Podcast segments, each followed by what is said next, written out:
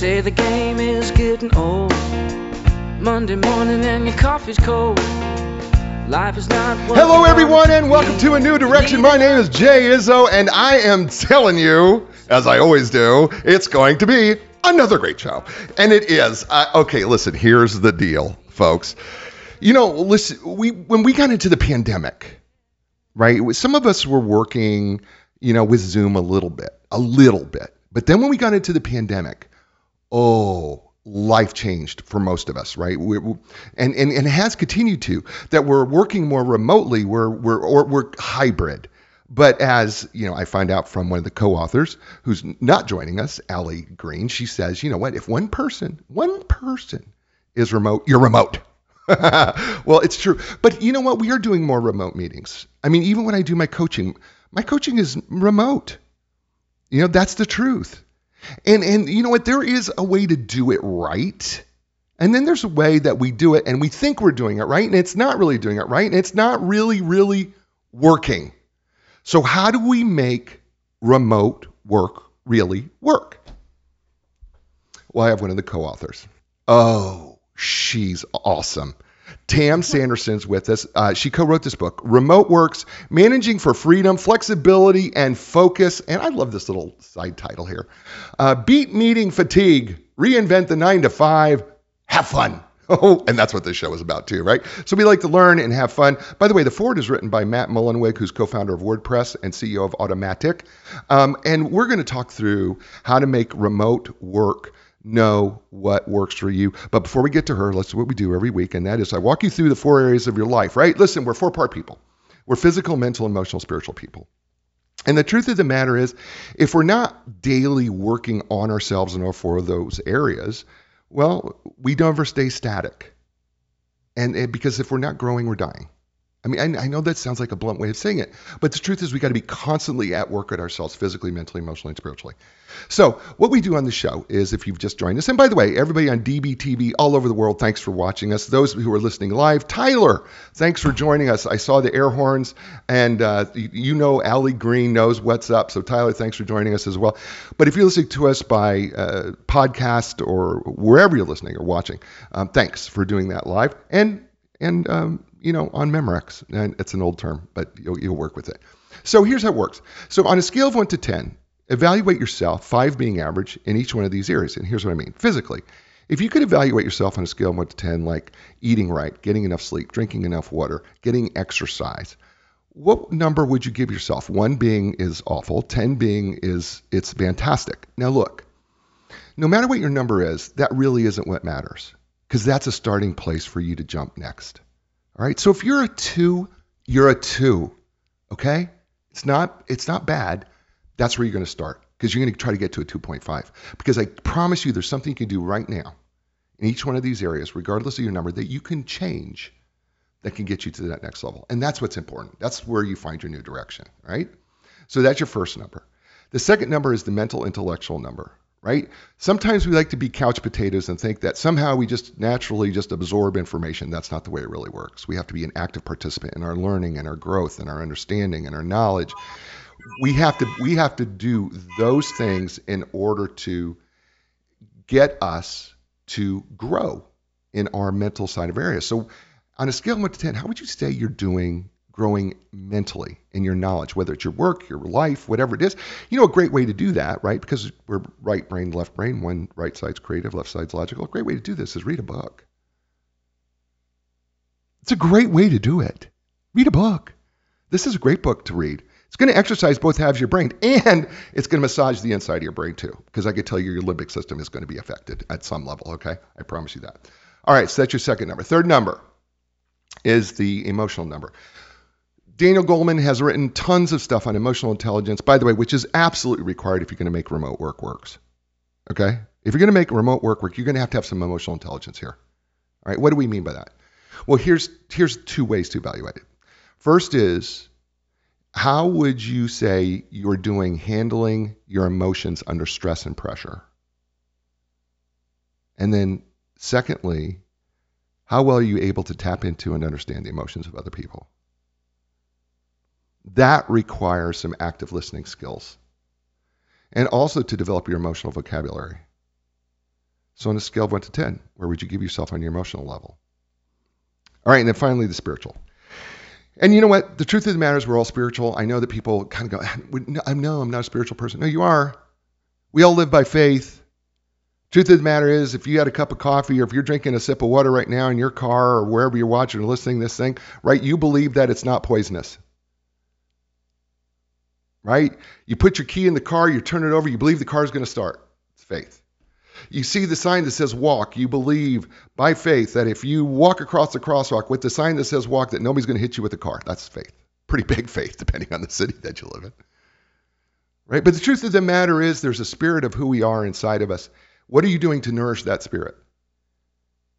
Right? And in the midst of chaos, what brings you peace and joy in the midst of all that chaos? Is it God? Is it nature? Is it is it meditation? Is it something else? And then you have to ask yourself the question, is it working? So, what number would you give yourself in your spiritual area? Now, those four areas are like the air in the tires of your car. If one tire is low, what happens to your car? It veers, it doesn't run right, and then over time, it can be damaged. And if all four tires are low, well, you not only ruin the tires, you ruin the car. Well, speaking of someone who's got all her tires right at the right height, her name is Tam Sanderson. She's the co founder of Remote Works, an organizational design and consulting firm uh, with a mission to liberate teams from the nine to five and teach them to do their best work anytime, anywhere. Tam was a remote worker before she knew it even had a name. She began her career as a management consultant at Oliver Wyman and as a private equity analyst at Audax Group. Later, she cut her teeth on tech and design at Google and Automattic, which we know as WordPress and, of course, IDEO. Uh, call her an idealist, but she truly believes that remote work can change the opportunity equation for people when they are able to fully embrace one another's autonomy, dignity, and ingenuity. And I agree with her. Tam lives in Cambridge, Massachusetts, always looking for a co working buddy. She can be found at tamarasanderson.com. That's T A M A R A S A N D E R. N-D-E-R-S-O-N dot com. So, ladies and gentlemen, please welcome to the show welcome to the first time ever to a new direction, Tam Sanderson. Welcome, Tam. Thanks. Um, great to be here, Coach Jay. And I do have a question. Can sure. you hear any background noise? Oh, Usually I live in a really quiet environment, but there has been some honking. So if it's too loud, let me know and I can close my windows, or if not, we can continue. Okay, no, no, no. So we heard somebody's car alarm go off for a second there. yeah, that happened. but that's okay. But we'll we'll work with it. Um, okay, so let's dig right into the book okay because there's something that comes right out at the very very beginning of the book and uh, in the preface and you both say something that just stopped me in my tracks and i had to write it down and is when we read this book we need to do one thing and you say drop your remote work baggage at the door and, and, so i feel like okay well what is our remote work baggage that we have and what should we be leaving at the door yeah, so we started with that because um, I was a very passionate remote advocate before the pandemic. And people were like, oh, that's cool. That's so niche. Is it a real company you work for? Why are you traveling, etc. So there was just a lot of questions, but people had kind of uh, compartmentalized me into a very different category. Then the pandemic happens. It's a huge remote work prototype. We have about 60% of the workforce that's trying it out. And so there is a lot of baggage because pe- most of the people that have tried remote for the very first time uh, was during a very traumatic moment. There was no preparation. There's a lot of Zoom fatigue. People were worried about getting sick, and yeah. their families were getting sick, and everything was closed down. So people are coming in. So remote work no longer is niche. It's not just uh, located towards like digital nomads. It comes with a lot of memory and baggage for people. And so we just wanted to clear the slate, say, hey, we get it.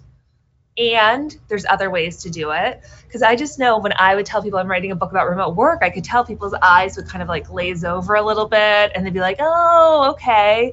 Um, and so we just wanted to start with kind of a fresh fresh step and a you know a fresh way to think about remote work. Well, I, I, I personally am a fan right? I, I, did that in opening. I'm a, I'm a big fan of remote work because it's changed my, it helped change my career and and in a lot of ways. And even doing the show, we're doing this remotely. So, uh, you know, this has been a, I think it's fantastic. I love it, but I do understand that there can be some things. We'll get into those a little bit later. Uh, I want to jump into the introduction. and you talk about seeing yourself as a remote manager. And I found this to be really intriguing because I think we do remote, but we don't see ourselves as a manager. But the whole focus of this book is you as a manager. Help us understand how we need to get there or how we need to think about this in terms of ourselves as a remote manager. Yeah, so essentially there's been a change in the equation with remote work. You are giving the employee a lot more autonomy. And what that means, they get to make more decisions. They make more decisions about how they work, what time they're working, how they're getting their work done, how they're managing things. They're not necessarily always under the you know purview of a fiscal manager. And so when you give people autonomy, it means that you're also requiring them to project manage their own workflow. So we basically say in our book that essentially everybody's becoming a manager at least over their individual workflow when they're a remote worker, and you still have traditional managers as well. So one of the things you've got these you got three non-negotiables in order for us to make remote work actually work. And here's the three that you gave us. Managers must lead with intentionality. Managers must build trust and managers must respect employees' autonomy. So talk us through intentionality, building trust and autonomy and why those are seem to be the three building blocks that we need to start with? Yeah, so I think a lot of this comes through the fact that no longer are you managing by seeing. So it used to be a world that we it's kind of like a field of dreams. Like if you if people come if you build it things will happen right? And so you didn't have to be really that intentional. Your trust was based on seeing people. You could tell people at any moment what you wanted them to do. You could be like hey i need this asap you could touch somebody on the shoulder and say hey turn around help me out. Um, do you mind? I'm going to close my windows. There are tree cutters outside now, so it's, it's a little bit louder. So continue I, talking, Coach. But I'm usually my neighborhood is not that loud. I live in a cute little kind of you know quaint um, Cambridge town. But yeah, they're actually cutting. Trees. No, no That's worries, no worries. Yeah. So as we're as we're, as she's closing her window, we'll keep talking about uh, the three building blocks that you're going to need: intentionality, trust, and autonomy as you manage, and we're all managers, is what uh, both uh, uh, Tim and Ali talked to us about, is that uh, whenever we do remote, we, we are really managing not only ourselves, we're also managing uh, each other and other people. And so everything that we do has to be more intentional. Everything that we have to do has to be work on building trust with each other because – what we know is that when we're not building trust with each other, uh, and, and it's more and it is a little bit of a it is a little bit more difficult to build trust in a remote setting than it is to build in a face-to-face setting because we get so many other non-verbal cues that we don't necessarily get. So tr- building trust is important. And as she says, you know what, you know we got to respect employees' autonomy. The whole reason that we work remote is because we want to be autonomous. So you know, those three things intentionality, building trust, and, and respecting employees' autonomy are absolutely huge. So let's go into the chapter one together. Um, the remote state of mind, and I want to do New York state of mind. No offense to anybody in Boston, um, for sure, uh, because I kept thinking about the Billy Joel song, which is one of my favorite songs. Um, so, so how to get you into a remote state of mind? you use a journalistic framework, the five W's and the H, um, who, what, when, where, and why, and then how. So, what are we trying to do, trying getting us into the remote state of mind with the who, what, when, where, why, and how? Yeah. Uh, well, first of all, thanks for taking over and giving the definition of kind of the trust, intentionality, and autonomy. Um, there is actually a fight outside right now between like multiple people in the street. So that is going on right now live. Um, but what we really were thinking about with the remote state of mind, we said, hey, drop your remote work baggage. Mm-hmm. But when you do, you're going to have to start coming up with new conceptions of what can remote work be. And so essentially, like remote work fluency or state of mind requires two things one is the capacity to use the technology to work remotely. So, can you work on a computer? Can you use Zoom? Can you have those functional technical skills? which most people today do. My parents go on Zoom and talk to me because they live in Texas and I live in Massachusetts. Um, my mom is 75, so she has technically remote working skills, right? And so a lot of people have that. What they didn't necessarily have was this remote state of mind and this basically questioning assumptions of like, why are things done that way? Right. Why are we doing this? Why are we doing this? And so that's why we really wanted to set up the very first chapter of saying, what are you going to get out of remote work? Because once you have your reasoning of like why you want to make this work, then you're going to put a lot more effort and intentionality into creating a really nice work life balance or work life um, design for for you to get your work done. And so, you know, when you're thinking about who, like when you're working remotely, you can work with people all over the place. You know, we're not co-located right now, but we're able to chat. So that's an example. But I could go to a cafe. I met a old coworker this morning for coffee, and so that's an example of a who that I got to meet up with in person, and that might be different. Um, the what you do, the where you work, the how you work, all of those things. When you start thinking about what has remote work opened up for you, you can start um, harnessing, you know, what makes remote work special for you. Yeah, I think I think what happens is, and I, I think this is what you both were getting at, is that oftentimes we still try to apply our face-to-face thinking with remote work, and it and it, and we do have to make an adjustment in our thinking, in our mindset when we do when we're when we're doing like remote meetings or we're working, you know, even in a remote space like you and I are right now. There has to be some sort of adjustment because even though you and I are both really familiar with this format, I can't apply the same techniques. I can't, I can't, I have to think a little bit differently than I do as if you and I were sitting at a coffee shop together. And I- I think that's what's critical is that we've got to put on a different mindset. Yeah, and changing your behavior to fit the new environment. So mm. the way that we were in meetings a lot in an in-person office, it made sense because we were fitting our behavior into the office setup, right? And so you go into a meeting room, you have a meeting, you go to the coffee pot, you might gossip a little, you go to your workstation, you might send emails. So all of our behavior was cued by the environment. Now we have a totally different environment, but our behavior hasn't really changed. So we're using this behavior that might have made sense in an office, but when you're not co-located anymore, you shouldn't be really managing by meetings all day. That's like not the best way to be using technology. If anything, you have a lot more autonomy and you have a lot more capacity usually to focus at home. Um, then you should be doing more of that type of behavior and not being on meetings all the time because that's not really super conducive to doing remote work well.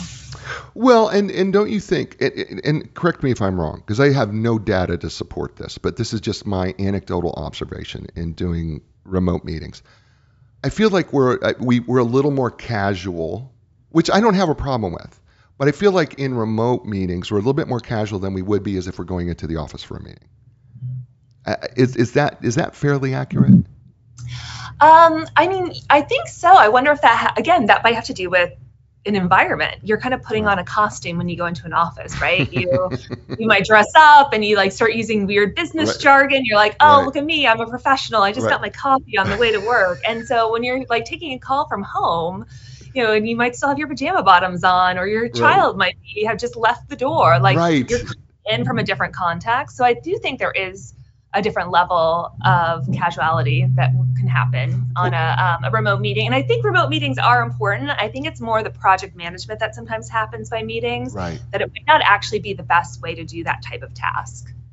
Yeah, you know, I'm thinking about the environment that I'm in right now, and I'm thinking about your environment, right? If if we were in a formalized meeting, right, the the rules are different than the rules are right now. Because I mean, like even with you, right, you have a window right next to you, and there's things going on outside of you that would not be happening if we were in an office together, right? I, I mean, I'm staring at, you know, nine guitars, you know, in in my in my space here, right? My my, my musical space in my studio. And so I'm staring at my guitars. I've got all these things that I'm comfortable with, right? And so I am more comfortable here. But I wonder if that doesn't actually open us up to more freedom of thought. What are your thoughts on that? Uh, I'm glad you brought this up because this comes at me a lot as a question of, oh, we can't be creative anymore Everybody misses the water cooler. There's uh, no Post-it notes in these brainstorm meetings. And yes, I believe some of that can happen. I also think it's being a bit glorified and there's some nostalgia behind it. Yes. Because I don't remember going to the office and always having these incredible creative brainstorming moments. I was like, oh, I'm so inspired by being in this office. so what I really recommend is like use what you have with remote work. So I, I actually you can't see right now because I am um, doing a Marie Kondo of my entire apartment, but I actually am in an art studio. So as you mentioned, you're in your guitars, but I have an Yeah. easel over here. I have all my paints and Right. um, stuff there, and then I have. Uh, my apartment looks a lot like a, a bookstore slash library, so all my books are that way. Yeah. But I actually like purposely designed my apartment, especially during the pandemic, where I went from being a digital nomad, traveling everywhere, like all, just like lived out of a suitcase, to being very much planted here in Cambridge. And I find my space really inspiring now. So if I were to come up with some ideas, somebody was like, "Hey, we're going to change the branding. We want you to do some research on it." I would probably look around my space and be like, "Oh, here's some like very cool art books I have," or maybe I to look at the like colors of the spices that are in my spice rack, or I can look at a thing of paints, or go on a walk. There's a lot of beautiful flowers and people that have lovely gardens near me. Right. I don't have a garden right now, but they have done beautiful work. So I could take pictures of other people's flowers and all their beautiful work. Um, but I really think you should use your environment Mm. as much as you can and not say it's completely a limitation. Because sometimes we pretend because of remote working, our environment is just the internet. It's just this computer that's, you know, 13, 15 inches wide. Right. But instead, like you should be using the environment around you. There's no reason you can't go to a coffee shop or work or go to the library or say, hey, this summer I'm going to spend a month and you know rent a cabin with several friends. Like there's no reason you can't do that. You can switch your location. You can switch your stimuli.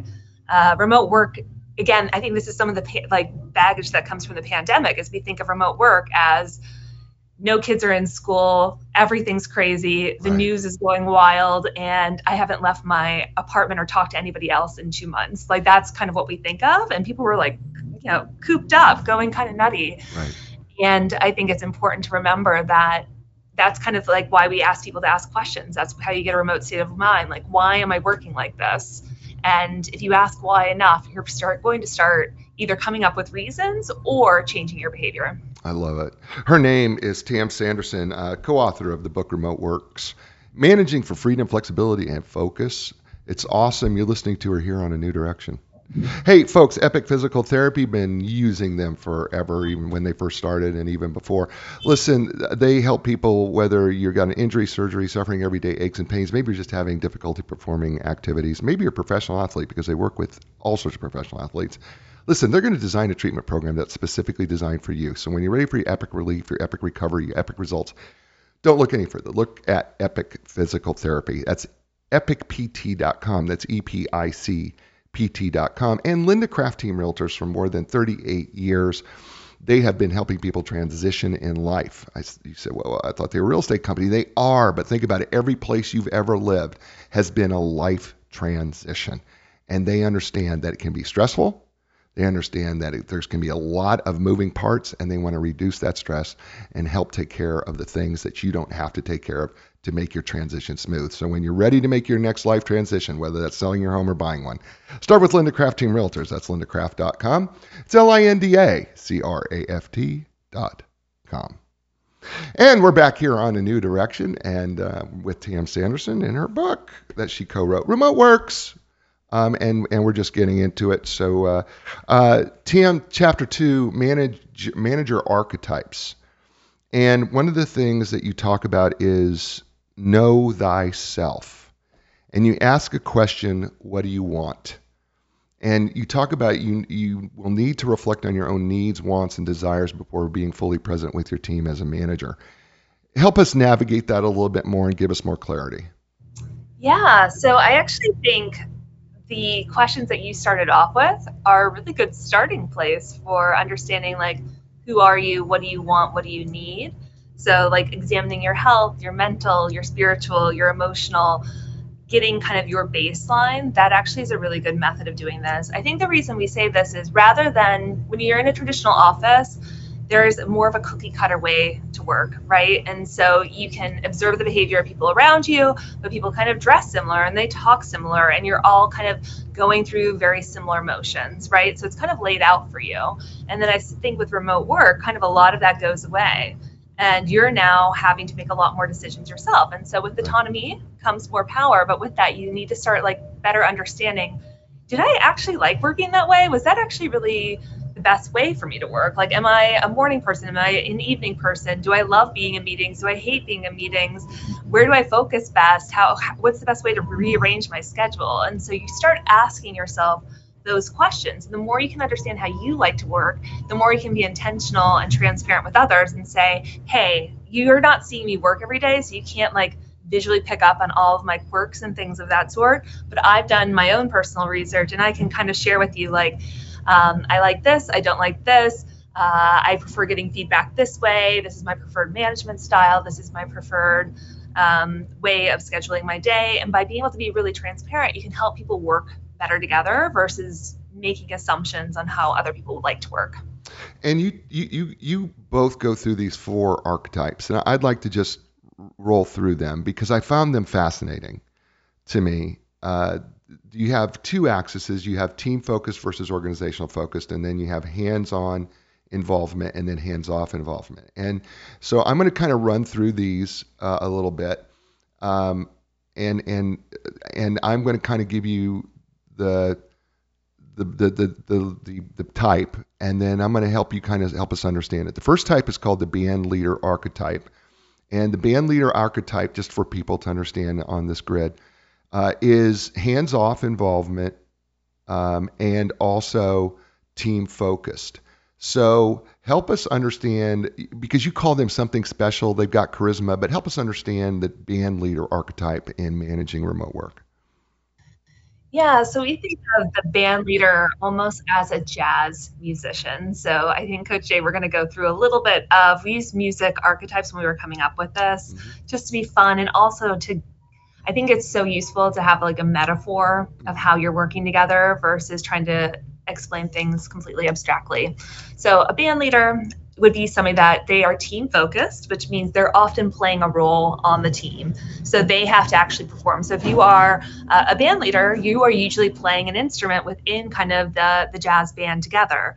But you are like um, you're you're kind of offhand as in you're not necessarily telling everybody what to do all the time. People are kind of riffing off of each other. You trust everyone on your kind of band to come in with their instruments. They've played before, so you let them do their role and you do your role, but you still have some authority and you are still giving kind of guidance to the team. So, and, and here's what's interesting about these because I, I think when we when you start talking about these four types, right? Band the band leader, and as we go through the rest of them, composer, et cetera, so forth one of the things that you do in this book is that you help us understand what it is. You help us understand when it works, right? So, uh, and and you, I think you're trying to tell us. Help me understand this.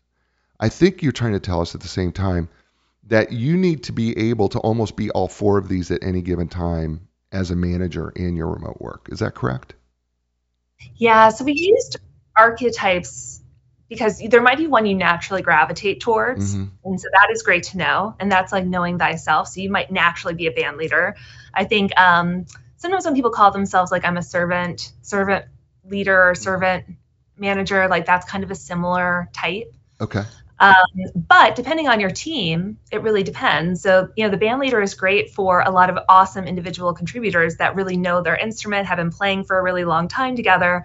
But let's imagine you are given a team, they're all new employees and they all just graduated either high school or undergrad. Okay. Like you're not going to want to give them that level of autonomy. You can't be that hands off with them. You have to be more hands on. You have to be more prescriptive. You're going to have to flex into a different archetype for that group. And yes, over time you can give more autonomy and then maybe you're playing more of your preferred role again like a band leader. But you you you do want to shift some based on who you're working with and what the team's composition is. So, all right, so so the band leader is best working with those people who are really competent, high functioning.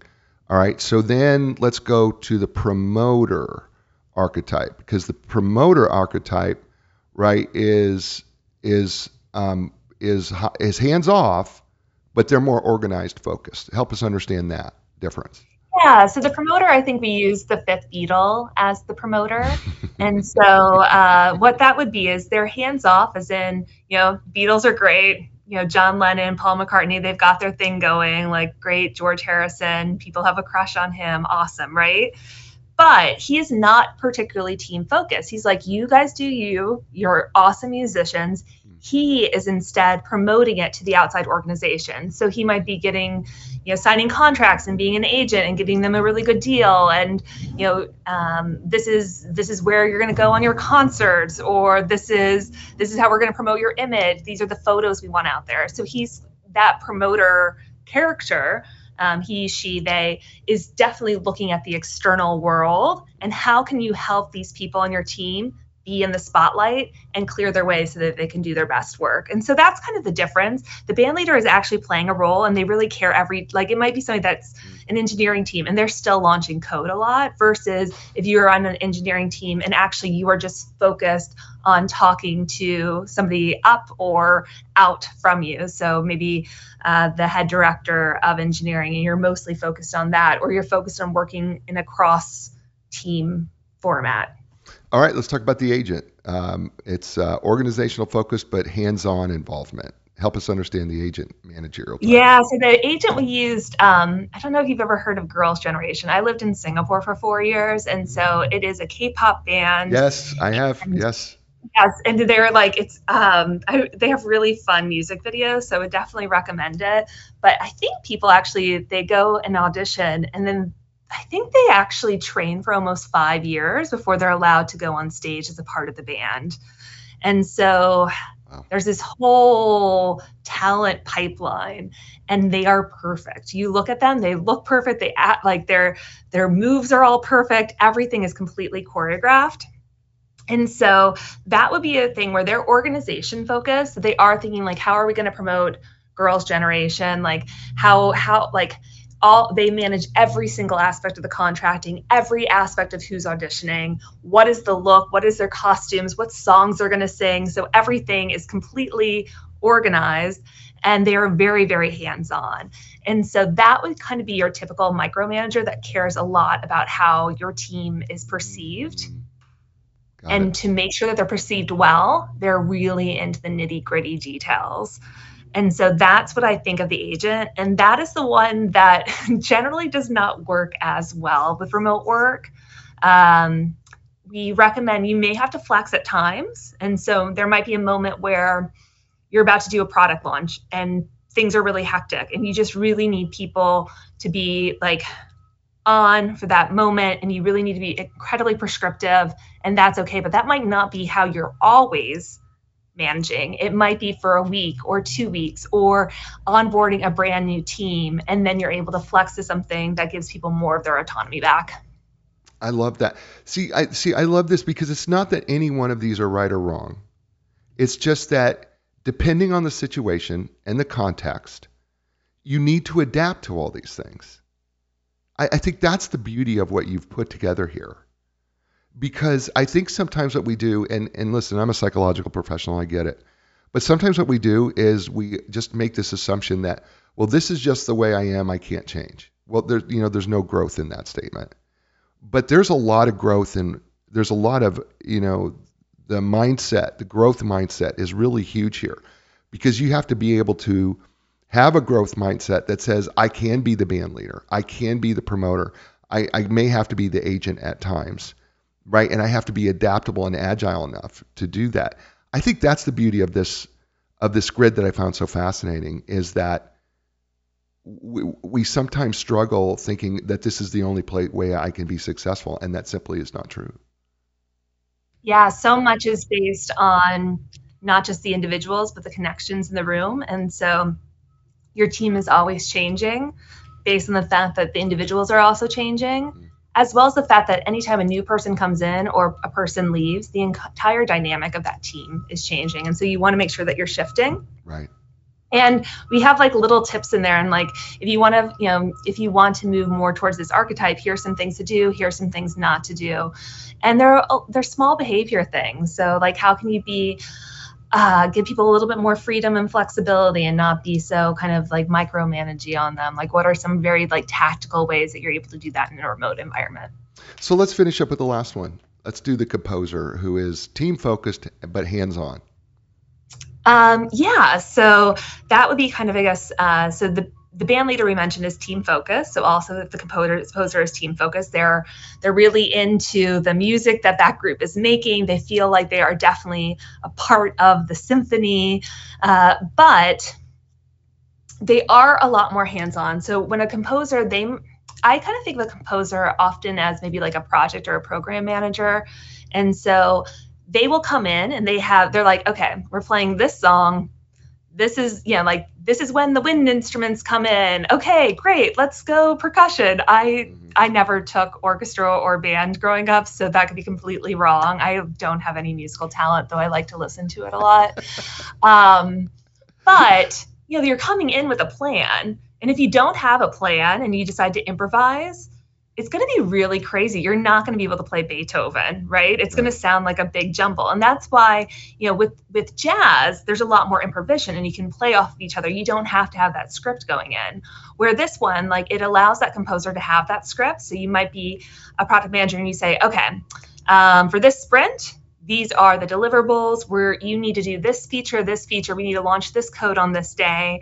Um, and like first it goes to this engineer and then this engineer is going to test it um, make sure you get the designs from the designer beforehand so there's like a whole process and you have to have those roles come in at certain points.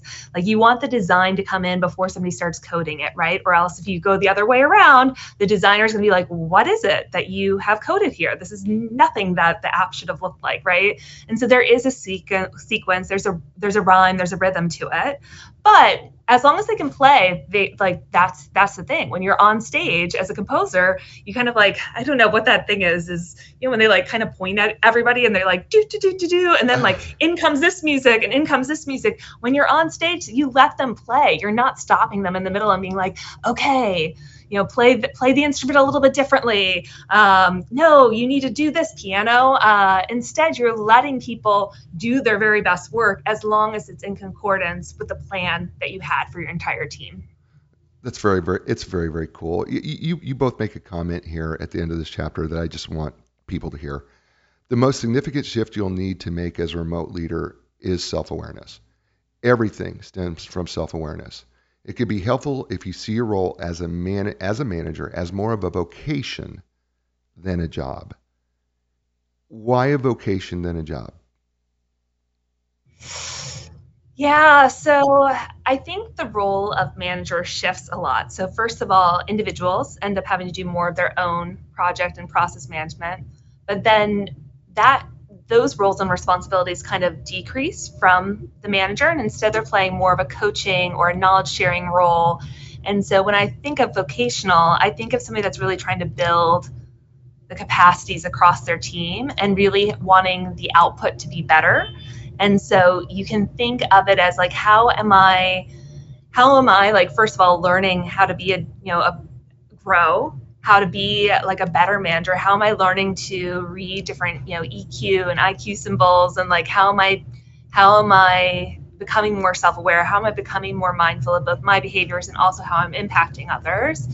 And also like we spend so much of our lives at work. I think after sleep is the number two category. And when they add up all of the hours that you'll spend working sometimes people don't think this is a lot of time but uh, it's 13 years and two hours of your time if you like worked consecutively throughout your life. Right. And just to put that into context, you will spend less less than you spend about like 300 or 350 days with your partner and also maybe about that much with your friends. And so you're working like 13 times more than you'll ever spend with your partner. Wow. And so I think that is pretty nuts. And so when I think of vocation is if there are ways that you can really help people find like what they're really good at, how you can find people who do inspiring work, how you can help them um, manage anxiety or stress. Like the way, if, if you can do those things in your role as a manager, it becomes a lot more than just about the work. That's awesome. Her name is Tam Sanderson, uh, co-author with Ali Greene. The book is called Remote Works: Managing for Freedom, Flexibility, and Focus. You're listening to her here on a new direction. Hey, folks, Epic Physical Therapy. Listen, I love them. I really do. I really love what they do. They they have the most cutting edge equipment available. Things like the AlterG anti gravity treadmill, the Normatec compression sleeves. My favorite, the Game Ready. That's just a few. They're certified in the most comprehensive cutting edge treatments, blood flow restriction therapy, dry needling, cupping. That's just a few. When you're ready for your epic relief, epic recovery, epic results, don't look any further. Go to epicpt.com. That's E P I C pt.com and Linda Craft Team Realtors. Listen for more than 38 years, helping people transition. Uh, her original clients from 1985 still come and see her today. Uh, listen, they call her the legend of customer service. And that's the reason why people from 1985 are still returning back and why people come to her today all over the world so they can help understand what they need to do for their transition, whether it's selling or buying home. When you're ready to do that, no matter where you live, start at Linda Craft Team Realtors. It's lindacraft.com. It's L I N D A C R A F T.com. Click on over. You'll, you'll be so glad that you did. And we're back here on A New Direction with my friend Tam Sanderson. I can call you friend, can't I? Can I call you friend? Yeah, of course. Okay. You Um, just you spent a whole I mean you spent multiple hours with my book, so you spent a lot more time with me than I have with you. I have spent a lot of time with you. I have I have really spent a lot. And then there then there's the bio research, right? Because I have to do my own I have to do the bio research of who you are and everything. It's like, wow, cool. Kind of this nomad that's gone all over the world in 70 countries and has done all these things. It's really really cool. I mean, you you have a really cool you, you know, you've had a really cool I mean, and you're young and you've had this really cool life um, to this point, you know, and I'm like, going, wow, you've done so much in such little time, you know, I mean, and you seem to love it. Yeah, well, thanks. You, yeah, you've done your research. I had, um, I'm very like stationary at the moment, which I was telling a friend this morning because I had encouraged him four years ago to be a digital nomad, and he's still on the road. And I was like, I own a ton of books now. I was like, I like, I've been here for four years, and I'm like continuing on. And so it was funny to see how it switched. But yes, I was, uh, I chose almost all of my jobs based on the capacity to travel and see the world, and that was really important to me after I studied abroad. When I studied abroad when I was 20, it really kind of shifted how I thought about the world. And I was like, I got to do a lot more of this Wow. if I'm allowed, if I can make it happen. Right. Yeah, it's very, very cool. You have a great story. So, and it's a great book for sure. Um, there's a lot of myths when it comes to remote work. Chapter three is managing is entitled "Managing Repo- Remote Employee," but you both go into dispelling some common myths, right? So I'm just going to throw some of these out, and then I just want you to dispel it for me. Can you do that? You still there? Yep, Okay. I'm still there. I'm just muting so you don't. Oh, yeah. oh, okay. Really hoping they don't cut too many of our trees. So I'm concerned because I like love the trees and there's so many birds outside. So I'm like, I, I, I wish somebody would have told me about this. Right. Anyways, No continue. I am ready to bust some myths. All right, here we go. It's hard to know when remote employees are being productive. Yeah, um, I think it is hard to know if remote employees are being productive if your only way of seeing people are productive is by visibly seeing them. But that usually means that you have not intentionally set like what are their roles, what are their responsibilities, what are the deliverables, and so you need a better proxy for productivity than just seeing somebody at a desk. but it can be done. That's the point. Right? I mean, ultimately, Yeah, definitely. It actually, I often use the uh, metaphor of a of school. So I went to a very large high school in Plano, Texas, and we went class to class to class, and then uh, we all had to go off campus actually for lunch because there was not enough room in our cafeteria. And I would go to basketball practice, and then from there I would. I don't know, go home, do my homework. It was very, very structured. I had to be there 40, if not more hours a week because of sports somebody was watching me. I had to be in attendance. I needed a hall pass to go to the bathroom, right? And so I had five minutes to switch between classes. I had to put stuff in a locker, right? So it's very, very, very regulated. That's how I think. I think it's really weird that we regressed in the working world to actually be very similar to that. You go from, you know, meeting to meeting to meeting. Uh, you do you do your little song and dance, and then you go home, and that means that you did a complete day of work. Uh, we think of remote work as actually graduating more to a college model. And so, as a manager, you should not be thinking of yourself as a high school teacher, but more as a college professor, which means you get a syllabus. Like you, you're like, okay, this is what I want to accomplish for these three or four four months that we're going to be together this semester. We are going to have quizzes on these dates. We are going to have our, you need to have a paper that's going to be 20 pages that's due then. Here's the four books that we're going to be reading. Uh, I'm going to have class two days a week for these two hours. Um, you need to come to at least 80% attendance, but you're not going to have your professor calling you all the time and being like, hey, are you being productive? Are you being productive right this second? How productive are you? Uh, you're not going to have that. And if you did, you'd be like, whoa, what's wrong with this professor? Like, what happened here? And so I think in a similar way, like, you need to set up your deliverables. You need to have your syllabus. You need to show what you're expecting from your employees and then also trusting them to get it done because they're adults. If they can, if they can pay their taxes, they can mow their yawn, lawns, if they can have children, if they can like function in this world and you decided to hire them to work for, work at your organization full time, you should be able to trust that they're going to do things. And if not, that's a different conversation. Mm, very good. Love that. Okay, here's myth number two remote work leads to mental health challenges like isolation and loneliness. Yeah, so um, again, I think some of this is baggage of the pandemic. When you think about work from home, you often think about working alone and working in isolated fashion. Um, yes, I do think isolation and loneliness can be an issue. You are seeing a lot of reports of that happening right now. That being said, maybe this is me wanting like some hands off, like I like autonomy. I don't necessarily think of my corporation needs to be my friendship maker anymore. Right. And so um, I also think with like isolation and loneliness, how can you get those are real needs, but how can you get those met outside of an organization. So maybe you have a friend that comes over to your apartment once a week and you co work together, right? Or you could go to the library and work if you just want to be surrounded by people, or a coffee shop, or you check in, or you join a group. I'm in a, I lead a Jungian dream group. And so we meet on Mondays for an hour we talk about our dreams. And so that's a part of my community. But what is happening is, with remote work, you need to start making community that's local. You need to start getting more involved in maybe it's a nonprofit you really like, maybe it's a religious group, maybe it's a sports group, maybe it's a PTA, but you need to be able to find that socialization right. that's really important and that community. But it should be, it needs to be more outside of work. And I, I get the pros and cons. I worked at Google. I was like all in at Google. I was named. I got actually. I won a prize for being the Googliest, which I like get really sucked into a cult like thing all the time. And so um, I like loved Google. I was riding around on that bicycle. Um, my boyfriend worked at Google. All my friends worked at Google. So there is something really nice about that being set up by an organization. That being said, now that I'm I'm 39. I now don't necessarily want all of my social life to be set by my company. Like I want I want more of that individuality. And so I'm trying to make sure that I I diversify where I get my socialization and that it doesn't all come from the person that pays me my paycheck. Well, and and I'm going to speak psychologically here. Um, the truth of the matter is there is a lot of people who go into work every day who are lonely. It, it, it, if you think remote work is leading to loneliness, I'm sorry. There are people who you are working with right now. If you're listening to this show, and you're you're working around a group of people in your office, I can tell you that there's people who are working there right now, even though around people are lonely. They just are.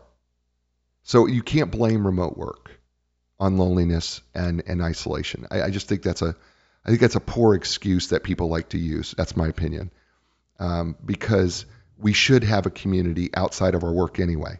So if you're relying on your work for socialization, I'm not sure that that's a healthy thing for you any, either. So yeah, Jay, I like it because I also people. I don't know. This might be one of the other myths, but people ask about burnout a lot, and they're like, "Oh, people are all burned out now that they do remote work." And I was like, "Well, you should have talked to me when I was in private equity because I was definitely burned out after right. an 80-hour work week." And so right. it's it existed before, but I do think we're in a culture now that's more comfortable talking about mental health. Right. And because that is more culturally accepted, people are saying like I am lonely, which they may not have admitted to 10 years ago. And it might have also been awkward to say, I feel lonely when there's a million people around you. You might feel like you're back in sixth grade and not like can't find your lunch table. Like there might be some of those feelings that come back from school and trying to fit in where you might notice it more as a remote worker because it's more it's more obvious. You can't blame it on anything else. I, I agree with you. I, there's one more myth I'm gonna deal. I don't want to deal with all these. I just want to deal with this one. Though I want to deal with this one too, and that is there's this myth of there's no accountability. How do you how do you counter that myth? Because I, I know people I know people who've said, you know, when we do these online meetings, there's no accountability, but I don't believe that's true. What's your answer to that? you have to create so you have to create systems and processes to have accountability so in one of our later chapters we have one that's all about kind of project management and we talk about the blueprint of how to create accountability on a team but that also comes with setting expectations and deliverables and that's how how you keep people accountable and it's it's an action that happens all the time and i would say a lot of meetings people are not kept accountable regardless if you're in person or if you're remote and that has been like a consistent issue of not taking notes, not documenting, not having actions, etc. And so I think you have to a good team, regardless of where you're located, needs to be kept accountable to each other. And you need to come up with a method that you're doing that and making it visible to your organization. That's why we really encourage the concept of a digital house of like, how are you making all that transparent? Because what is happening is when people say, "Oh, we can't keep people accountable," it might be that they don't know what people are doing, and so then you need to come up with a way of like, how can you create transparency, visibility, documentation to know what's been done mm. and where to check in on that. And so that actually requires a little bit more foundational thinking about how are you running your team. Right, because there are tools available to us. There's Asana, Slack, all sorts of things that we can be using um, you talk, we won't be able to get into the digital storehouse, but but the truth of the matter is there are tools available to us that can help us do these things. You just need to do a little bit more work, and then right, you said, you know what, create the processes and the systems around that because there are ways to hold people accountable, and it's not because of remote work that they're not accountable. It's poor systems, and, and that's just I'm to leave it at that. Um, all right, so we're getting towards the end here. I want to do this one last piece, and it's towards the very end of the book, and it's called Five Hacks for Great Video Meetings. And um, you, there's, it's been said here that it all boils down to vocals, but there's also some other things that we need to keep in mind. Like, for instance, you when you first came on the show before we went on there, you asked me about my background backgrounds can be a little distracting or they can have problems. Can you give us a few things about what we need to be aware of when it comes to backgrounds in our meetings? Yeah. So usually I have a more interesting background than now. I mentioned I'm doing a Marie Kondo, so you don't want to see the other parts of my apartment. but usually it's actually like quite festive and people will ask questions. But what I really liked about your background is I saw you had a cowboy hat on. And right. so I immediately made the connection that I'm originally from Texas I lived kind of near Fort Worth, which is Cowtown. Right. And so I could ask you about that. And so you were like, oh, I live in North Carolina, but I'm from Nebraska. And so we could talk about that. So there's something really nice about if you can make your background a point of connection so that people can find out something about you. And so that's why I love when people have cats that are kind of crawling all over them because you can ask about their cat. Like, who is this cat? Right. Um, so you have a really fun background for that. And I also learned it's a real banner, it's yes. not a Zoom background, which no. is very cool. And then you told me what the other side is, which is guitars, which seems very interesting as well. Yeah, yeah. Well, that's kind of kind of what happens, isn't it, in remote work? All right, so five hacks. It all boils down to vocals. The first is speed. What do you mean when we're talking about speed? that exactly. So um, a lot of these these hacks, and I, they don't have to be for every single meeting you're in, obviously, but maybe ones that are you're you're really trying to set the stage for something. Maybe it's a more inspirational meeting or a kickoff or I don't know, a partner meeting or you're giving a talk. Um, but speed means you can change it up to put emphasis on different words. So maybe you slow down at a very important point and then you speed up and then by by talking in different patterns it's going to make it more interesting versus something that is the same pace across the board. And so by having the changing your speed, you can add more interest into your your vocals and your presentation. What do you mean by melody and tone? um, so melody and tone. This is great, Coach Jay. I think you, you're like you're using it. Um, so I think melody and tone uh, is. I mean, I I think a lot. Again, maybe there's another musical metaphor in here, but you know how you want your tone to go with your message, right? And so if it's if you're saying something a bit more serious or dramatic, you may want to change your tone. I tend to be um, very excitable. I use a lot of hand motions by nature. I remember that being at like my hands are always all over the place. Um, but you may want your tone to match your message, right? And so if it's something, you may want to add some gravitas to something, or you may want to get people really excited and then kind of lighten and, you know, heighten your tone. And then with melody, if there's ways that you can make your statements I don't know, sound a little bit more like music. If there's a beat to it, if there's some rhythm to it, it can make it more interesting. Okay, this one this one is a little unique. Pause.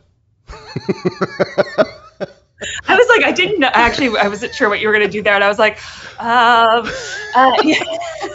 so pause. I think actually, um, I got to interview, I had this incredible executive coach when I was at Automattic, Akshay, and I got to turn the tables on him and interview him for my book, which was really fun because he was all, I was always kind of on the hot seat with him, and so I got to put him on the hot seat. Um, but he would always talk about the value of a pause because especially in the U.S., like we always feel like we have to fill everything with conversation, and I noticed that a lot of um, when I was in America, I get would get told in meetings I was too introverted, that I I was too quiet, and then I moved to Asia, and all of a sudden I was I like dominated every single conversation. it was like really quickly I became the loudest person in every group, and I was like, wow, there's a lot of cultural difference here between um, America and Singapore. But I think there can be so much value in a pause, both to think of it as kind of a, a punctuation mark, like adding a period to your statement but also a pause for people to think. So I might be like, what has changed for you with remote work? And because it's different, and it will probably put a little anxiety both in the speaker's chest, but also in other people's chest, it will it will be memorable because of that. And so that's how you can use a pause to create a little bit of drama. I love that. I'm not gonna. I'm gonna say the other two. You don't need to do these because we're running out of time. But Eye contact and body language is number four, and then, then the fifth one is creating interactions. But you know what you should do? You should buy the book to find out what she has to say about those two. That's what you should do. Uh, Tam, tell people how they get a hold of you. Yeah. Um, well, obviously would love for people to buy the book. It is available on Amazon everywhere. It's distributed through Penguin Random House, and our publisher is Berrett Koehler. You can also get it like Target and Barnes and Nobles, all those different things. You can also buy it in bulk for a really great discount if you want your whole team to read it as kind of um, a book a book club to learn all these remote skills. You can find me on LinkedIn. I love adding new people and learning what people are about. Uh, so you can find me at Tamara Sanderson on LinkedIn. There's a picture of the book in the background, so you'll know it's me. Uh, we also have a LinkedIn page there, Remote Works, and a website, remoteworksbook.com. Awesome. Tam, stay with you. Thank you so much. By the way, you've been absolutely fantastic. Um, it really, it's I've enjoyed this. So, but stay with me here, folks. Uh, listen, you know what? This is the show. I tell you every week. You know what? There's three things that you're always in control of, regardless of your circumstances: your attitude, your effort, and your resiliency. I know that things can be tough at times, but you know what? You can't control your attitude. You can't control your effort. That's your excellence, and you can control getting back up again because you're the only one who can. I'm going to be back next week with another great guest. It's going to be another great book, which means it's going to be absolutely another great show. As I say to all over the world, you know what? You had a lot of choices. You chose us. Thank you. Give us a positive review. And as I say to you all over, ciao, everybody. Things are gonna change. You can find the strength to go a different way. Yeah, the time has come. Your dreams will take you places you have never been Find your strength. don't worry